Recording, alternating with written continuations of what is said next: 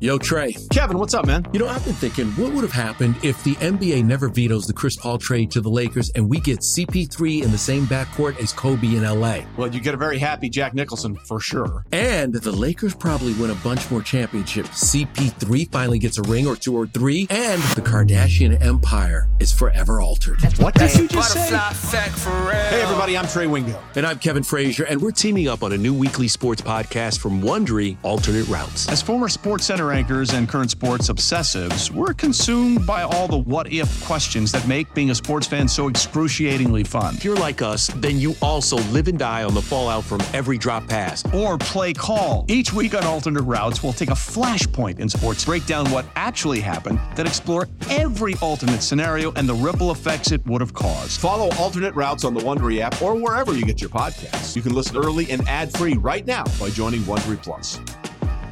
Presented by T Mobile, the official wireless partner of Audacy Sports. With an awesome network and great savings, there's never been a better time to join T Mobile. Visit your neighborhood store to make the switch today. We welcome in our guy, Gilles Gallant from FTN Bets. Gilles, how you doing, man? How you been?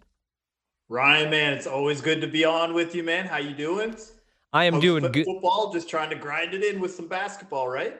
Yeah, man. I mean, I miss football. I love hoops. Don't get me wrong. Like, Obviously, love March Madness, love the NBA, but uh, I can't wait for the playoffs. I mean, next week I'll be much more excited. Like once we hit the conference tournaments. Not that I don't love the mid majors and whatnot and Arch Madness, but uh, excited for some conference tournaments, March Madness, and then the NBA playoffs. What do you like tonight? Any props or any plays uh, before we get into things? Yeah, right now I'm uh, I'm knee deep in props right now. I've I've got uh, a few, and you probably know me. I'm more of a plus money guy the yeah. way that I bet. So um, I'm always looking at the three point props. I'm always looking at guys that where I can take advantage of the one and a half line or the two and a half line to get on the over.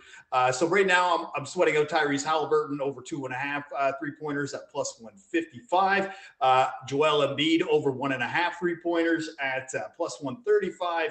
And then I added in, uh, I didn't know if Quentin was going to be on the show today, but I figured I'd just let him know that I bet on his boy Rui Hachimura uh, with the Wizards to have two threes tonight uh, against the Hawks.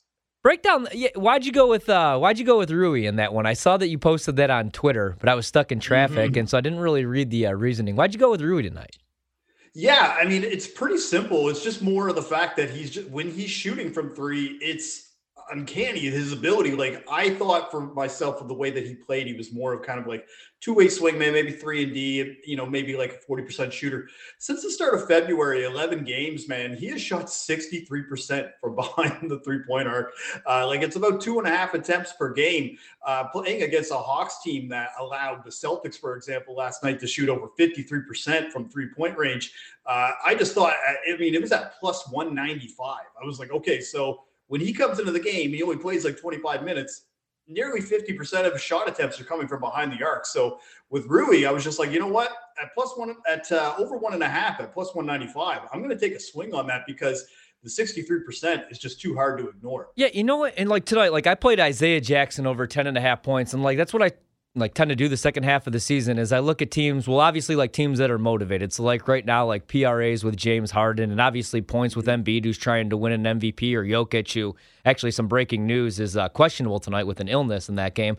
Uh, but like I look at teams obviously that are motivated and then also tanking teams that are playing some of their younger guys like an Isaiah Jackson. If I could pl- like find like, you know, like a discounted price or 10 and a half points when he just is coming off a game where he had 16 points and five boards What's your process like the second half of the season, like when we have like 20, 15, 10 games left and we have tanking teams? We have teams where it's like using load management or they've already, you know, locked up their seating.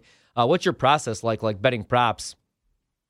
Sure. Yeah. One of the things I try to do, Ryan, is obviously I try to take that stuff out of the equation as much as I can, really? uh, especially like the middling teams where you can't really get a feel of whether or not they're going for it or if they're just, you know, pulling the chute and calling it a season and trying to plug in all their young guys or, you know, first or second round picks. So um, when it comes to uh, me, I'm just always trying to find advantages like, uh, like a team like Indiana. They really don't have a ton to play for this year at this stage. But right. guys like Malcolm Brogdon and Tyrese Halliburton are still trying fairly hard at this stage of their season, um, mainly just for some incentive as well for contracts. But like Tyrese Halliburton, for example, he's at uh, three threes in six of eight games since joining the Pacers. So you know, to be able to get a plus money on a, over on a prop like that, where he's probably got the green light because just by default he's probably the best player on the team. Uh, you know, that's kind of the, way the times what I'm trying to find is, and I try to circle these types of matchups, like or just teams, like you know what I mean, yeah. just kind of fading teams. Like if you know, like the way that you would bet uh, touchdown scores during the season, where you would always bet on the tight end, where a, team that they allowed the most touchdowns to tight ends, kind of thing. That's kind of how I've been treating three point props this season. It's been very profitable. Uh, as far as the futures market, I think a lot's changed since the last time we've had you on because now James Harden's in Philadelphia, Ben Simmons mm-hmm. is in uh, you know Brooklyn, although he's not suiting up right now. Uh, we look at the futures market, and right now, like I'm actually kind of surprised to see the Warriors still sitting there plus 450 with all their struggles. We don't know what Draymond's going to look like when he comes back because he's dealing with a back injury. They need him, especially well, obviously for defense. Yes, they do. And then the Suns are plus 450. You know, the Nets are plus 600. The Nets have a the Nets are plus six hundred. Phillies plus six fifty. They've won all three games since Harden's been there. Granted, two of them have been against the Knicks, one against the Timberwolves. Any value you see in the futures market right now? Yeah, I think really it's just the Sixers at this point because yeah. uh, you you know that they're going to get bet down more if they keep going on this pace and start winning more. Um, and I think they have the talent to do it. You look at their schedule; it's not as difficult as you would think uh, playing in the East. But the one thing about I find the Eastern Conference, especially, um, it's difficult to pick a team to come out of that conference right now, just because I feel like it depends on who they match up with. Um, like I feel like the Nets and Bucks would be a good matchup, but I'm not sure if the Bucks could beat the Sixers at this stage right now, just with the way the Bucks are playing and their defense has been in the second half of the season. And just the Nets, I feel like is such a wild card. I find it to be difficult. Whereas I feel like in the West, you got a pretty good feel who I think are the two best teams. I think obviously it's Phoenix and I think it's Memphis. Yeah. I think those are the two best teams right now in the Western Conference. Whereas I don't know if you could firmly say who are the two best teams in the East. And I mean, we didn't even talk about Miami, right. who is has the best record in the Eastern Conference right now. So, um, but I do have a pretty good feel right now uh, on some value on a defensive player of the year prop. I think on nice. the futures market on that. I, and it's been mainly brewing with me over the last few games. But I think, man, I think people we should start looking at Joel Embiid for defensive player of the year. And I and I'm not really this isn't a hot take. Like, you know what I mean? I think Joel Embiid is a great defensive player, but but I think what we get kind of lost in is we just look at what Rudy Gobert has done, you know, obviously the rebounding and and uh, and the block shots. Um, but there's more obviously to the defensive side of that. And I think there's going to be some voter fatigue this year with him winning so many times. Yeah. Like Joel Embiid is like one of seven players to average a block and and over one steal per game. He's top 10 in rebounds, top 10 in blocks. Philly is top five in a lot of defensive metrics. You know, they're they're just like a stone throw away from getting the one seed if they, you know, if they finish the season the way. And then not only that, you could argue that if they bring a kind of a negative defensive player like James Harden in and the defense maintains, that's got to be credit to Joel Embiid. So uh, I see him right now at tw- plus 2,500 to win Defensive Player of the Year. I think that's a solid bet at this stage because I'm really thinking that there's going to be some voter fatigue with Rudy Gobert this year, and I'm not buying, you know, Draymond or you know even Jaren Jackson for that matter. Yeah, no, I I completely agree with Rudy Gobert, and I was talking about this a couple weeks back, and you know with Draymond being injured, and then with Giannis, I mean, I, you know he's won it before, so maybe there's some voter fatigue there. But I'm glad that you went there because let Tend Dental make your dream smile a reality. We offer a variety of top-rated treatments, including Invisalign aligners. And for a limited time, Tend is offering $750 off orthodontic treatments. Offer valid through January 31st, so don't wait. Visit hellotend.com slash sale. That's hello, T-E-N-D dot com slash sale. And book your free consult today. The national sales event is on at your Toyota dealer, making now the perfect time to get a great deal on a dependable new car. Like a legendary Camry, built for performance and available with all wheel drive, you can count on your new Camry to get anywhere you need to go. And with available features like heated seats and a multimedia touchscreen, you can stay connected in comfort and style. Or check out an affordable and reliable Corolla with a trim for every lifestyle, from the hip and agile sedan to the sporty hatchback. There's a dependable Corolla built just for you. Plus, both Camrys and Corollas are available in hybrid models, so no matter your style, you can drive efficiently and affordably. And right now, your local Toyota dealer has more vehicles in stock and is making delivery on new vehicles almost every day. So visit your local Toyota dealer and check out amazing national sales event deals on Camrys, Corollas, and more when you visit buyatoyota.com. Offers end April 1st. Toyota, let's go places.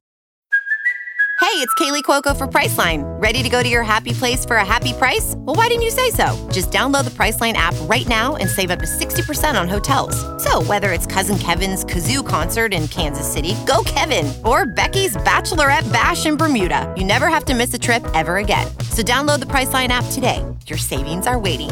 Go to your happy place for a happy price. Go to your happy price, Priceline now I am going to ask about the regular season MVP because if I feel like okay, so if Embiid does end up winning Defensive Player of the Year, I don't know that he's going to win both. So do you see any value now? Jokic is plus three hundred, but he just won it last year. Giannis is plus five fifty, but he's already won it twice. So I'm just looking at two guys: the guy that I played, Ja Morant, who's all the way down to mm-hmm. eleven to one right now, plus eleven hundred. I know DeMar DeRozan's getting a bunch of hype, plus twelve hundred.